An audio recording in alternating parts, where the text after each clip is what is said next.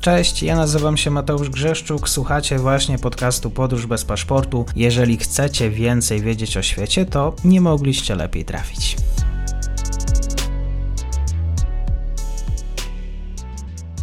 Dzień dobry Państwu, dzień dobry wszystkim słuchaczom. Dzisiaj w rytm wydarzeń międzynarodowych ze mną jest e, dr Iwona Kaliszewska z Instytutu Etnologii i Antropologii Kulturowej. Będziemy rozmawiać o Dagestanie. Dzień dobry, bardzo mi miło.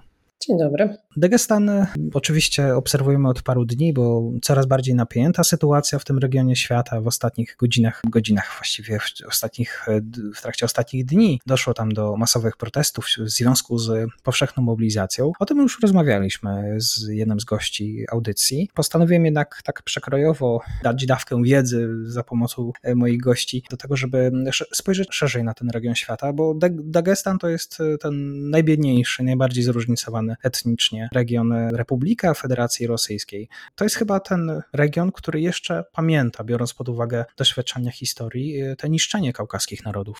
Może zacznę od tego, że to niekoniecznie jest najbiedniejszy region. To znaczy statystycznie, faktycznie Dagestan i Inguszetia tutaj wpadają, kończą listę, jeśli chodzi o oficjalne zarobki, natomiast faktycznie, jeśli spojrzeć na, na poziom życia, jeśli się do tej republiki pojedzie i porówna ją, nie wiem, na przykład z obwodem kałużskim, czy nawet e, okolicami, e, okolicami Saratowa czy Astrachania, to to życie w tej republice wcale nie wygląda tak źle. A e, różnica między statystyką a rzeczywistością wynika z tego, że bardzo duża część dochodów pochodzi ze, z, szar, z szarej strefy. Stąd tutaj jest to taki mit na temat Dagestanu, który jest rozpowszechniany zarówno w polskich, jak i zachodnich mediach. Republika radzi sobie całkiem dobrze i Republika też zyskała na sankcjach wprowadzonych wprowadzonych w 2014 roku. I to jest dość ważny element. Y, zyskała podwójnie. Zyskała dlatego, że mniejszą uwagę przykuwała, czyli różnego rodzaju struktury siłowe interesowały się y, tym regionem mniej, mniej było, trochę mniej było zatrzymań, y, aresztowań, zabójstw. No cała uwaga tutaj przeszła w stronę, w stronę Ukrainy. No i zyskała też dlatego, że Rosja przestawiła się na produkcję wewnętrzną, no a Dagestan to republika dość rolnicza, więc miejscowi rolnicy mieli więcej roboty, no i tym samym więcej dochodów. W takim razie, jeżeli nie najbiedniejszy, to druga fraza, którą tutaj poproszę o wyjaśnienie, w takim razie, jeżeli media również się mylą, e, najbardziej zróżnicowany, to prawda czy nie? A to tak, ta druga część jest jak najbardziej e, prawdziwa, jest to zdecydowanie najbardziej zróżnicowana etnicznie e, Republika i Kaukazu Północnego i całej, całej Federacji Rosyjskiej. Można by tu długo mówić o tym, ile, róż, ile różnych etnosów ją zamieszkuje. Jest oficjalnie 14, e, ale jest to raczej bliżej kilkudziesięciu, wręcz e, kilkaset, e, w zależności od tego, jakie kryterium przyjmiemy. Czy będzie to kryterium samoidentyfikacji, czy kryterium językowe. No i co ciekawe, języki, którymi te grupy mówią, bardzo często się od siebie bardzo różnią. To nie są, nie wiem, dialekty jednego języka. Różnica jest, bo to są tam języki z grupy kaukaskiej i z grupy języków, y, języków tureckich, więc różnica jest no większa niż między polskim i angielskim. E, jakie zróżnicowanie ty lubisz najbardziej? Właśnie patrzenie na narody, na właśnie na obywateli, mieszkańców Dagestanu. Jakie brać pod uwagę takie, które jest tobie najbliższe? Ja wolę taką trochę samoidentyfikację, bo oczywiście co innego klasyfikację, skąd wzięły, skąd wzięły się w ogóle te liczby, dlaczego akurat 14, a nie 15, czy 18, czy 35. E, to trochę jeszcze pokłosie e, Związku Radzieckiego i tego, jak radzieccy lingwiści klasyfikowali narody, etnosy e, w, w Związku Radzieckim. No i tam akurat wymyślono sobie 14, pewne mniejsze przypisano do, do tych większych, ale jak się w tej Republice jest, no to widać tak naprawdę, że każda dolina gdzieś tam tym swoim y, językiem nieco innym mówi, chociaż często ta identyfikacja sprowadza się do tych 14, y, do tych 14 grup. Często podkreślą, no dobrze, właściwie to nie jesteśmy awarami, no ale jednak przypisują nas do awarów, a oprócz tego to my mamy jeszcze swój język, więc nasze dzieci muszą się uczyć trzech języków. Tego, który mówią w domu, tego, tu, z którego lekcje mają w szkole jako języka takiego narodowego, etnicznego, no i języka rosyjskiego, który jest takim lingua franca w tej, w tej republice. Mhm. To w takim razie pozostaje zapytać, co pozostaje wspólne, jeżeli chodzi o te grupy kulturowo to jak się, oczywiście, że są różnice, ale, ale no jest bardzo dużo, bardzo dużo wspólnego. To jest tak, że jak Republikę zna się dobrze, to oczywiście drobne różnice gdzieś tam człowiek może dostrzec, ale dla zewnętrznego obserwatora te grupy różnią się przede wszystkim y, językami, stąd jest to raj dla lingwistów i to chyba jedyna grupa naukowców, która tę, y, z, z zagranicy, która tę Republikę jakoś tam w ostatnim czasie, w ostatnim czasie eksplorowała, a tak to y, kulturowo jest tutaj dość, dość podobnie. Wspólnym, wspólny jest też język rosyjski dla wszystkich, no bo to jest język, którym oni de facto się komunikują. Czasami dzieci znają nawzajem swoje języki, ale no to w, nie wiem, w miejscowościach y, równinnych zdarza się to, ale coraz rzadziej, bo jednak góry mówią, y, mówią tymi y, językami e, etnicznymi, czasami w domach się rozmawia, no ale na równinie rozmawia się głównie w języku rosyjskim. Kultura. Co to znaczy właściwie, żeby, żeby ktoś też miał jasność tego, jeżeli wspólnota kulturowa to znaczy co, co ją charakteryzuje? No nie pyta się antropologa o kulturę, bo to taka, taki długi, długi wykład można tu zrobić, ale ogólnie y, tak bardziej esencjalizując już to, to, to oprócz y, y, myślę, że ważną, ważnym tutaj elementem będą nie tylko lokalne tradycje, sposoby bycia, y, postępowania, no ale także kwestie, y, kwestie religijne, które akurat tutaj łączą. Więc większość Dagestańczyków to muzułmanie sunici, y, trochę na południu jest, jest szyitów, ale tutaj ta religia jest elementem łączącym, no przynajmniej poniekąd, bo oczywiście jak zawsze w takich miejscach i momentach może też, może też dzielić. No co poza tym? Poza tym pewne takie codzienne sposoby postępowanie, codzienne, może nie tyle codzienne, ale y, stosunek do zawierania małżeństw, no to jest taki, taki element, który, który tutaj bardzo często gdzieś tam się y, pojawia, w związku z tym, że dość częste są małżeństwa y, aranżowane, szczególnie w miejscowościach bardziej wiejskich. No, kuchnia oczywiście tutaj też gdzieś tam bardziej łączy niż, niż dzieli, chociaż ta różnorodność jest widoczna. To jest tak, że ludzie mieszkający w jednym rejonie, jeśli bardzo często funkcjonują tylko w ramach, czy głównie w ramach swojego, swojego linearzu, swojego klanu. W efekcie oni często odwiedzają miasta czy miejscowości równinne, no ale nadal e, gdzieś tam funkcjonują w e, obrębie własnej grupy e, krewniaczej i często, gdy poza nią wychodzą, no to dziwią się, że grupa, która mieszkała dolinę dalej, może na przykład mieć nieco inną kuchnię, zbierać nieco inne rośliny w górach, y, czy też y, w inny sposób, inny sposób patrzeć na niektóre kwestie dotyczące chociażby właśnie, nie wiem, orzenku, religii i tak dalej. Więc to różnorodność jest widoczna, no ale trzeba też chcieć ją dostrzec i umieć. Mhm. A jakie miejsce zajmuje rodzina? Rodzina jest, no tutaj oczywiście to zawsze jak najbardziej, rodzina właściwie, rodzina to nie jest to słowo, ja bym powiedziała grupa krewniacza, klan, dlatego że taka rodzina nuklearna, tam właśnie jak to się mówi, mówi, mówi w Europie, oczywiście też jest ważna i w miastach y, coraz ważniejsza, bo, bo tutaj no, ten styl życia taki bardziej, bardziej rosyjski, europejski jest oczywiście przejmowany, ale tu ewidentnie jest to rodzina, którą no, kiedyś określało się mianem, mianem rodziny rozszerzonej. W Dagestanie dość typowe jest na przykład no, podrzucanie dzieci na jakiś czas, czy też na przykład y, przejeżdża się do krewnych, pomieszka się u nich dwa dni, potem się mieszka u innych krewnych, a na chwilę dzieci mogą zostać o, u tych na tydzień czy dwa, to nie problem. Więc tak naprawdę tam e, szereg takich problemów, z którymi spotykają się e, rodziny w, w Europie czy w Rosji, no jest rozwiązywane w dużo łatwiejszy sposób. Jeśli kobieta na przykład pracuje do późnych godzin, no to jest jasne, że ktoś tam się tym dzieckiem zajmie, czy będzie to jej krewna czy sąsiadka, no to już jakby jest drugorzędne, bo ktoś to zrobi.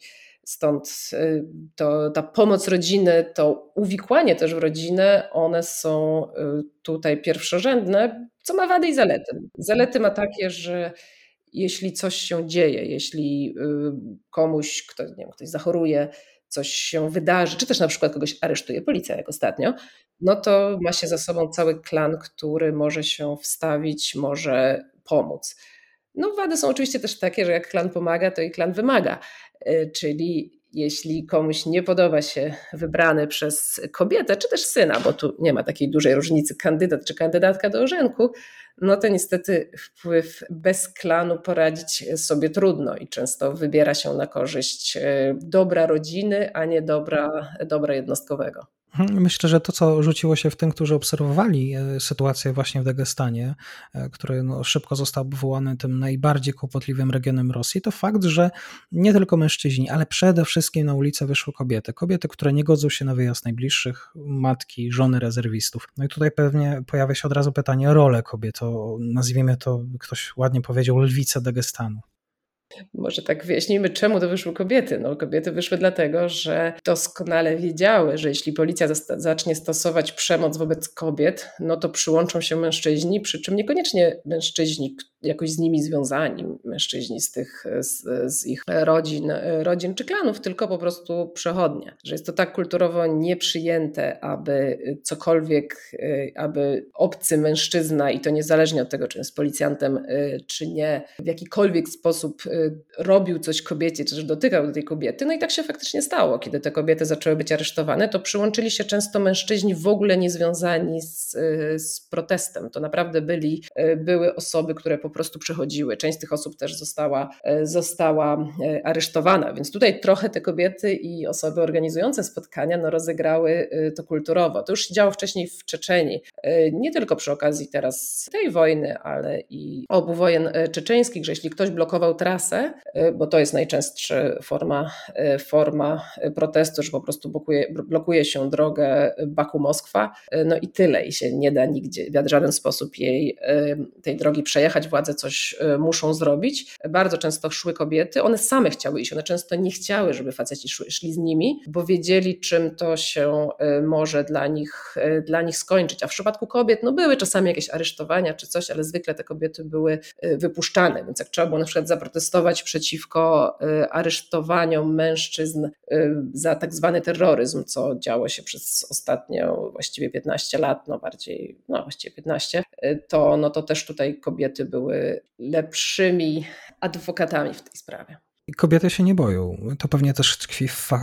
Bo jedna rzecz to oczywiście wiadomo, że wiedziało o tym, że nie, nie, pozwolą się dotknąć, może o tak, nie pozwolą y, na doprowadzenie do tej agresji, ale chyba to też tkwi właśnie w sile ich samych. Ja myślę, że część z nich na pewno się bała, bo y, no, kto się nie boi OMON-u i uzbrojonej po zęby y, policji, ale myślę, że one mogły się bać odrobinę mniej, chociażby dlatego, że ta policja też ma żony i dzieci i też jest częścią najczęściej jakichś struktur y, rodzinnych. I już w tej chwili w kanał, telegram kanałach, kanałach telegramowych zaczęły pojawiać się imiona i nazwiska policjantów, którzy dokonywali aresztowań kobiet. To dobrze nie wróży, bo tutaj ta odpowiedzialność zbiorowa, której, której można powiedzieć ogólnie policja zaczyna się gdzieś schodzić na ten poziom, na ten poziom indywidualny. Jeśli tak się stanie, to policja po prostu zacznie się bać, ta lokalna policja. Rosja wówczas będzie musiała wprowadzić zewnętrzną policję, czego oczywiście też do końca nie chcą, bo to też się może źle skończyć. Więc sytuacja to jest, no trochę taki klincz powstaje, że ta policja ma rozkaz aresztować, natomiast no, ci pojedynczy policjanci mogą się bać e, dokonywać tego typu aktów e, agresji wobec kobiet. W takim razie pozostańmy jeszcze w tematyce tego, co się działo ostatnio na ulicach. Gniew. E, I przede wszystkim chyba też to nie jest kwestia ostatnich wydarzeń, kwestia mobilizacji. Widzieliśmy raporty, gdzie okazuje się, że właśnie mieszkańcy Dagestanu byli tą grupą chyba jedną z najbardziej poszkodowanych, jeżeli chodzi o, nazwijmy to, umieralność, o ci, którzy rzeczywiście polegli na froncie, e, bo i takie dane się pojawiły. Mm, ale to chodzi chyba o coś więcej, o też o traktowanie narodów kaukaskich, może Dagestańczyków, o tak moglibyśmy też powiedzieć, e, w stosunku do tego, co się dzieje w Moskwie. To znaczy, no właśnie, Rosjanie, jaki mają stosunek e, do mniejszości etnicznych. Ten stosunek chyba jest też wynikiem tego, co widzieliśmy na ulicach. Trochę, chociaż to y, same, same te akcje uliczne no jeszcze mają drugie y, religijne dno, ale o tym, o, tym, o tym może za chwilę. Y, no stosunek Rosji, centrum do, do peryferiów zawsze był dość kolonialny, chociaż tak w specyficzny sposób kolonialny, bo raczej Dagestan, nie wiem, Inguszetia, Czeczenia, bo te republiki są tak troszeczkę in, inaczej kaukaskie niż Kabardyno-Bałkaria, Osetia, Karaczajewo-Czerkesja czy Adygea, bo są w dużo mniejszym stopniu zrusyfikowane, mieszka tam bardzo niewielu Rosjan, większość z nich w latach 90. wyjechała, więc były to są takie rodzaje, nie wiem, kolonii, do których się dopłaca tak naprawdę, bo wszystko to są republiki dotacyjne, dotowane, do których e, Mosk na które Moskwa wydaje tak naprawdę bardzo dużo pieniędzy, które później są w sprytny sposób, e, w sprytny sposób e, rozkradane. Więc ta taka relacja między, między Moskwą a peryferiami kaukaskimi jest dość specyficzna. Z jednej strony mamy taki pogardliwy stosunek Rosjan do ciemnych, czarnych czurków, czy jakkolwiek ich się określało, którzy będąc w Moskwie mieli problemy z wynajmem mieszkania, no, którzy byli traktowani y, gorzej niż y, zwykli obywatele Rosji, czyli to wszystko się działo. Ten, to ostatnio zaczęło się poprawiać. Myślę, że był to jeden z celów propagandowych, jakaś próba obłaskawienia tych mieszkańców, bo od 14 roku mniej więcej y, wizerunek Kaukazu Północnego jest bardzo ocieplany. W czasie COVID-u przyjechali tam turyści po raz pierwszy. Przez całe od 2004 roku, kiedy byłam tam po raz pierwszy, do 2020 roku w Dagestanie praktycznie nie było żadnych turystów. Jakieś jednostki się pojawiały, jakieś, jakieś osoby gdzieś tam chodzące po górach, ale no, mogłabym te osoby przez te 15 lat policzyć na, na palcach jednej ręki. Więc no, wizerunek Kaukazu był y, ocieplany, ale taka jednak pewna pogarda czy patrzenie jak na, jak na e, tak zwanych dzikusów, no ono pozostało. To się da wyczuć i, w, i od tych osób związanych tutaj z jedyną Rosją i Putinem, jak i od opozycji niestety też. Tutaj opozycja akurat no nie popisała się za bardzo i również ten Kaukaz e, gdzieś tam spisywała na te nieistotne, nieistotne peryferia i to też daje, daje o sobie znać. No mitingi na, no, za Nawalnego, one nie zebrały jakichś y, wielu uczestników y, w Dagestanie. No a wojna to oczywiście coś innego. Nikt nie chce tutaj, mało kto chce umierać, jak oni to mówią, nie naszej wojnie. Ale właściwie dlaczego Rosjanie w ten sposób traktują Dagestańczyków właśnie jak szczury? Myślę, że to, myślę, że z różnych powodów. No chociażby dlatego, że kulturowo się trochę, trochę różnili, więc też potrafili swoje tam porządki w Moskwie y, wprowadzać. To też trzeba jakoś tam y, przyznać. No po drugie, y, po drugie te republiki były, były biedniejsze, były traktowane niż, no, niż centrum, więc były traktowane jako, jako taki napływ taniej siły roboczej, podobnie jak, nie wiem, siła robocza z Azji Centralnej, w szczególności Tadżykistanu, no to podobnie tutaj patrzono na mieszkańców, na mieszkańców Dagestanu, ale też taki brak, y, brak zaufania gdzieś. Jednak y, no, tutaj Czeczenia, y, Czeczenia w tych latach 90. walczyła o niepodległość, Dagestan tę niepodległość no, ogłosił, ale potem jakby nic takiego się nie wydarzyło, bo jednak ta duża liczba grup etnicznych sprawia, że te takie nacjonalizmy w sensie etnicznym, no one tutaj właściwie nie mają racji bytu. No to nikt zdrowo myślący nie wierzył w to, że w Dagestanie powstanie Lezgistan czy Awaristan, czy, czy jakieś wielkie państwo, e, państwo kumyków, stąd to, to myślenie o niepodległości, o ile ono faktycznie było, no to było dużo mm, słabsze niż e, w sąsiedniej Czeczeni. Niemniej to, e, to, też, to też jest tutaj na rzeczy. No i przede wszystkim religia. No tutaj to akurat Rosja nie jest dużo lepsza od państw zachodnich, demonizacja islamu, upatrywanie związku islamu z terroryzmem i tak dalej. To jest tak naprawdę coś, co ułatwiło Rosji kontrolę nad Kaukazem, czyli w, związku z ogólną paniką i islamofobią na całym świecie, no, w szczególności w świecie zachodnim, Zachód bardzo łatwo uznał, no dobra, no Rosja walczy tam z terroryzmem pewnie po, po, od czasu tej drugiej wojny czeczeńskiej przynajmniej, więc to, że ktoś tam ginie, czy będzie to dziennikarz, czy, praw, pra, czy obrońca praw człowieka, no to mniej istotne, a może miał coś wspólnego z terroryzmem, bo przecież był wierzący, więc no niestety religia tutaj odegrała, nie tyle religia odegrała dużą rolę, ale negatywny stosunek do islamu, zarówno Rosjan, jak i dużo, jak i no dużo szersza światowa niemalże islamofobia no też zdemonizowały tych mieszkańców Kaukazu jako, ekstre, jako rzekomych ekstremistów gotowych po prostu bombę podłożyć pod, pod, y, w, dowolnym, w dowolnym miejscu w Moskwie. I to, to jest to ostatnie, to jest tak naprawdę główny ten element, który no gdzieś tam przyczynił się do, do, do wizerunku y, mieszkańców Kaukazu Północnego. Przeglądałem telegrama, kiedy komentowano naj, ostatnie wydarzenie właśnie z Dagestanu i tam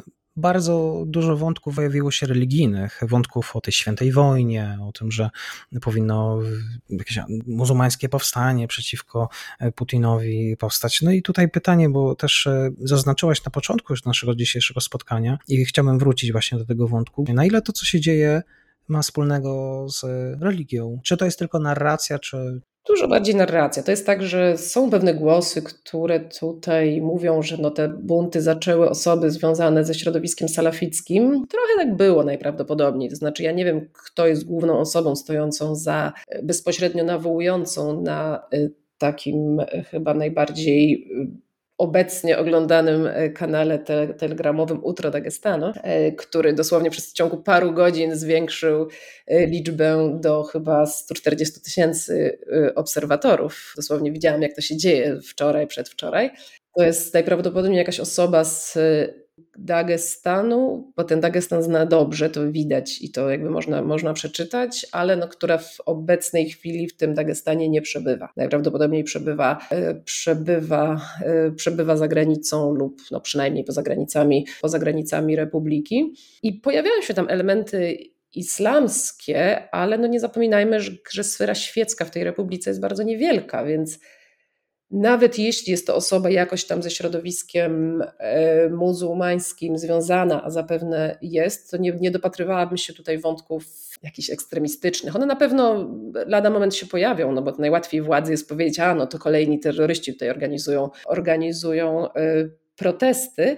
Myślę, że wątki islamskie w dużej mierze są narracją, bo są też narracją przydatną, bo tutaj mamy dwie rzeczy. Jedno to to, że muzułmanie nie powinni walczyć w nie swojej wojnie, czyli mogą walczyć z bronią, jeśli y, ta wojna zagraża ich domowi. Czyli jeśli ktoś napadłby y, na, na Rosję, czy też bardziej na Dagestan, bo tutaj y, co jest ich domem, to też jest pytanie no to oczywiście jak najbardziej można się bronić, można, y, można zabijać i tak dalej, no ale uczestniczenie w wojnach najazdowych już jakby z y, pewnymi y, tutaj wyznacznikami jest sprzeczne.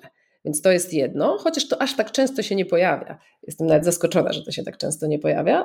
A drugie to jest, to jest też to, że takie odwołania, nie wiem, tutaj wspólnie pomódlmy się za, za wygraną, czy też za to, żeby osoby, które zostały aresztowane, zostały uwolnione, no to są takie elementy narracji, które słychać na każdym kroku na ulicach, czy Machaczkały, stolicy Dagestanu, czy innych miejsc, więc też nie ma w tym nic takiego. Jak rozmawiałam ze świecką, e, świeckimi elitami, no to oni tak no są trochę podzieleni. Część się troszeczkę boi, że za dużo jest tego religijnego, a część jakby no widzi, że jest to po prostu element narracji, dzięki któremu ludzie mogą się ze sobą zjednoczyć, bo nawet ci, którzy tam nie są bardzo religijni, no to jednak ten szacunek do religii mają. I tutaj e, uderzanie w narrację, będziemy tutaj tworzyć dagestańską demokrację i stworzy, dołączymy się po prostu do, do Zachodu, no to to nie przejdzie. To jakby nie miałoby żadnego potencjału na, e, na bunt. Natomiast te narracje islamskie no, mają większą szansę powodzenia, więc część tych świeckich elit, może to czy część, część ta niewielka, niewielka świecka część społeczeństwa, tak z pewnym zainteresowaniem i powiedziałabym raczej takim e, pozytywnym zainteresowaniem o to obserwuję. Ale to może być dynamiczne. Tutaj to nie jest coś, co byłabym gotowa jakoś prognozować nawet na najbliższy, e, na, nawet na najbliższy tydzień. Też dość, dość duża e, liczba kobiet zakrytych uczestniczyła w, w, w, tych w protestach. Mm, część z nich na przykład zakładała maseczki, po to, nie po to oczywiście, że ktoś się tam bał COVID-u, bo to nawet w czasie, jak byłam w Dagestanie w czasie epidemii, to nikt specjalnie się y, maseczkami, y, maseczkami nie przejmował, no ale po to, by nie zostać aż tak łatwo rozpoznanym. Zresztą policja też stosuje tę strategię, więc mamy zabawną sytuację, gdzie widzimy filmik, który z perspektywy obserwatora y, Europy Zachodniej czy też Ameryki może być potraktowany, no maseczka, COVID, jakby jasne, jasna sprawa, ktoś jest przeziębiony, tymczasem no, ta maseczka nie ma tutaj z COVID-em nic wspólnego, a raczej z próbą ukrycia własnej tożsamości. Pozostaje mi na koniec zapytać o wątek ekonomiczny. Rozumiem, że te pieniądze, te ruble, które są proponowane na to, wyjście na front nie są kuszącą propozycją. Też wyjście, oczywiście mężczyzna, też proszę o rozwianie moich może jakichś stereotypów, mitów. Kto zarabia w tej rodzinie w Dagestanie, z czego ona się utrzymuje, o tych wątkach ekonomicznych i co znajduje się w takim dagestańskim portfelu. Tutaj zapłata za walkę jako żołnierz kontraktowy, zawodowy, nie no, to, to były te pieniądze, które były proponowane na 120 tysięcy rubli miesięcznie. Mogę się mylić tutaj. To były, to były dobre pieniądze. To nie jest tak, że te pieniądze nie miały znaczenia, więc część rekrutów z Dagestanu w tym pierwszym rzucie, czyli ci, co szli dobrowolnie, no to oni faktycznie poszli dobrowolnie. Znam nawet osoby, które poszły walczyć, mimo że ich rodziny były przeciwne, więc tutaj y, to też była taka ciekawa, ciekawa, y, ciekawa kwestia. Ale one bardziej traktowały to uczestnictwo w wojnie jak jakiś tam rodzaj, rodzaj zarobku do robienia sobie i tak dalej. Więc początkowo y, to, że szli Dagestańczycy na front i umierali, to właściwie nie wzbudzało jakichś takich ogromnych emocji. Ludzie do tej wojny mieli taki stosunek, to nie u nas, to gdzieś daleko. No idą sobie walczyć, jakby poszli walczyć do jakiegoś innego kraju, no to mniej więcej tak samo byśmy to traktowali. Chciał, zdecydował się, poszedł, walczy, zginie, to trochę jego, jego rodziny problem. No ale trochę tych trupów zaczęło przybywać i już nie tak łatwo było o tych y, kontraktników, którzy szli y, z własnej woli. O ile początkowo nie było o nich trudno, no to już po pół roku wojny ludzie zobaczyli, że tak coraz mniej młodych mężczyzn gotowa jest, gotowa jest wrócić do, do Republiki jako gruz 200, czyli nie wiem jak to się nazywa, w foliowych, foliowych workach. No i trochę rozpoczął, no i tutaj, tutaj powstał ten problem, że zupełnie czym innym jest własna decyzja, żeby pójść walczyć, a czym innym to, że jest się do tego w jakiś sposób, e, sposób e, zmuszonym. Na przykład e, wśród salafitów praktycznie nikt nie szedł dobrowolnie walczyć. Zwykle szły takie osoby, które no może jakoś tam lekko wierzące były, ale no nie przykładały do tej do religii za dużej, za duże, no za bardzo nie było to dla nich aż tak ważne, żeby deliberować, czy to, co robią, jest zgodne, czy też niezgodne z islamem. Raczej, raczej patrzyły na to czysto, czysto ekonomicznie, zupełnie nie ideologicznie. W Dagestanie, w, w Dagestanie wrzucanie zetek na samochody, czy też takie inne prywatne miejsca było, było rzadkością. To, to nie była Rosja. Nikt jakiegoś patriotyzmu nie, prze, nie, nie prze, wielkiego nie przejawiał. Raczej płacą, no to, no to idę. Teraz nadal część osób pójdzie i będzie z tego zarobku e, zadowolona, no ale ten przymus trochę e, zrobił, e, zrobił swoje i to, że dość drogo jest się wykupić, a czasami jest to niemożliwe, bo to dzieje się za szybko, więc trochę też, gdyby było łatwo się wykupić, to pewnie to by tak, to te bunty by tak szybko nie urosły, bo ludzie po prostu dali łapówkę. Tam jakby jest to naturalny porządek, czegoś się nie da załatwić, no to się za coś płaci czy też ludzie zdążyliby załatwić inwalidztwo tak zwane, czyli kupić rentę, rentę inwalidzką, jakoś zrobić z człowieka fikcyjnego, e, fikcyjnego e, inwalidę, to też się dzieje. E, no ale nie na taką skalę i to potrzebuje czasu, to, tego nie da się zrobić z dnia na dzień. A ta szybkość przymusu myślę, że sprawiła, że no, było to gdzieś tam przekroczono ten, no przelało się, przekroczono, przekroczono już tolerancję i gdzieś i ludzie.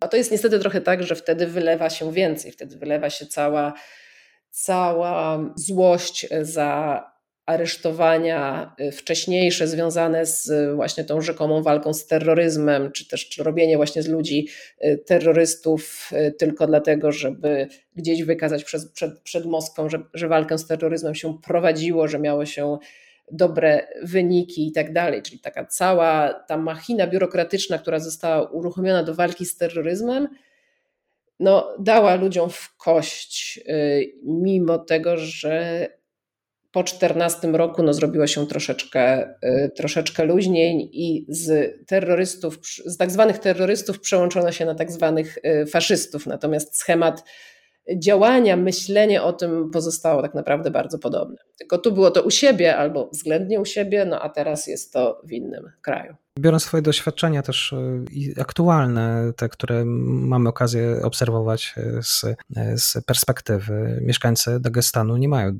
zbyt dużo cierpliwości. No nie mają, nie mają. To jest, y, to jest trochę to, że w tej republice długo się nic nie działo. Tam jak były protesty w Moskwie, to u nich prawie nikt nie wychodził.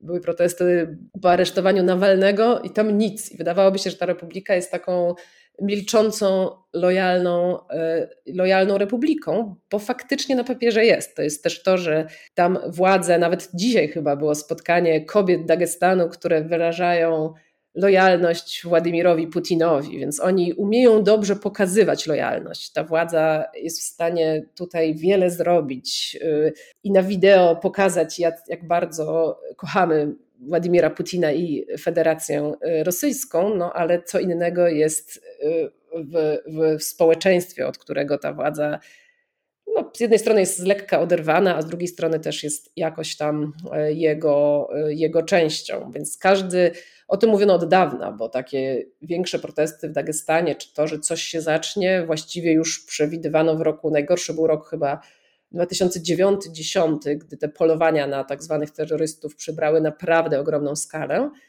E, w 11 bodajże ludzie wyszli na ulicę i co ciekawe, władza ustąpiła, e, wypuściła aresztowanych ludzi bodajże lub jakoś zmiękczyła te swoje metody walki e, z tym rzekomym terroryzmem więc wtedy to się jakoś udało, ale to był ostatni raz, gdzieś 11, 12, 12 rok.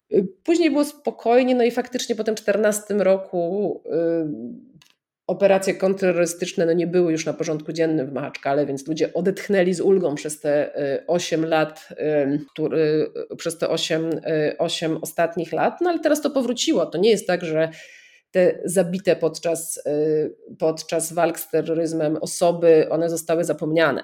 One mają braci, one mają wujków, one mają synów. To nie jest tak, że tam się coś zapomina. Stąd y, ta złość i ten brak zaufania do y, władzy, on jest właściwie powszechny. On nie dotyczy jakiegoś wąskiego grona obrażonych. On dotyczy prawie każdej rodziny, prawie każdego klanu. I nawet jeśli nie jest aktywowany w pewnym momencie, to może zostać w innym. To jest tak, ja sobie mogę spokojnie wyobrazić, że osoby, które na początku uwierzyły propagandzie kremlowskiej i uważały, że tam jadą, że ich synowie jadą na Ukrainę bronić się od faszyzmu. Było takich osób nie, nie, nie mało, no propaganda tutaj jakby też, też sięgała. Jestem sobie w stanie wyobrazić, że te osoby mogą e, dziś uczestniczyć w protestach. To jeszcze w takim razie pytanie, co właściwie mieszkańcy Dagestanu myślą o sobie samym, samych? Mm, myślę, że mają dużą świadomość tego, że jak coś się zacznie bardziej, to może być bardzo krwawo. Oni się też tego teraz strasznie boją, e, bo wiedzą, jak działają ludzie, wiedzą, że, e, wiedzą, że jeśli nie wiem, dojdzie do czy zabójstwa jakiejś kobiety, czy gwałtu, czy czegoś, coś takiego się wydarzy, y, to wiedzą, że nie wiem, grupa mężczyzn może się zebrać i roznieść posterunek, nie zastanawiając się nad tym, że ktoś z nich, ktoś z nich zginie. Jest też kulturowo duża taka różnica w przypadku protestów, że gdzieś są protesty w Moskwie, jedną osobę aresztują, no to inne stoją wokół i filmują gdzieś, a natomiast y, tak jak widać z tych filmików w Dagestanie, jeśli jedną osobę aresztują, to pięć się za nim czy za nią rzuca, żeby ją z rąk tych tej policji uratować. Y, czyli jest bardzo duża, jest dużo większa solidarność, y, solidarność społeczna. To też widać przy takich sytuacjach, nie wiem, jakieś wypadki drogowe, cokolwiek gdzieś się komuś stanie, no to tam nie może dojść do sytuacji, w której nie wiem, ktoś komuś y, nie pomoże. To jest jasne, że trzeba komuś y, pomóc, trzeba coś zrobić wspólnie, aż do tego stopnia, że czasami przy wypadkach samochodowych tych ludzi jest po prostu za dużo, bo każdy uważa, że, y, że chce pomóc. No ale to ma ogromny potencjał mobilizacyjny i też taki, który no naprawdę może doprowadzić do, do czegoś krwawego. Ja boję się prognozować, co będzie, bo jakby z jednej strony patrząc z perspektywy y, politycznej, wojny w Ukrainie i tak dalej, no to jasne, że, że buntowanie się regionów rosyjskich jest tutaj na plus. Natomiast patrząc już z perspektywy tych ludzi, z których, no nie wiem, wielu to moi, y, moi przyjaciele, to większa y, wojna w Dagestanie może się skończyć naprawdę źle, bo wyjdą jakieś różne czy rodowe kłótnie, wyjdą pro, problemy z y, konflikty o ziemię z, z Czeczenią. To jest bardzo dużo takich rzeczy, które przy okazji właśnie już wojny czy walk mogą zostać zmobilizowane i to niekoniecznie ludzie, ludzie niekoniecznie ludzie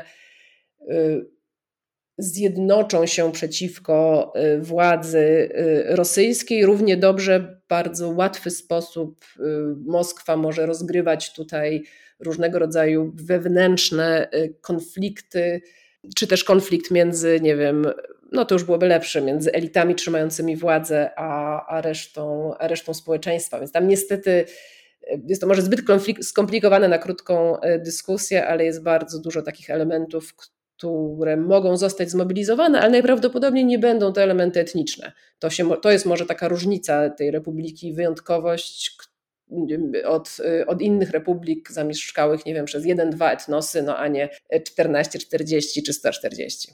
Ten wątek z jest bardzo ciekawy, więc już zapraszam na, na następne spotkanie. Myślę, że e, z, z wiedzą dla słuchaczy jak najbardziej. Dziękuję za dzisiejsze przede wszystkim w rytm wydarzeń międzynarodowych, ale trochę pod innym kątem. E, doktor e, Iwona Kaliszewska z Uniwersytetu Warszawskiego. Dziękuję za wiedzę, za spotkanie. Do usłyszenia. Dziękuję. I to już koniec na dzisiaj. Zapraszam na profil podcastu Podróż bez paszportu na Facebooku, Instagramie i Twitterze. Zachęcam też do wsparcia mojej pracy na serwisie Patronite oraz Buy Coffee. Do usłyszenia.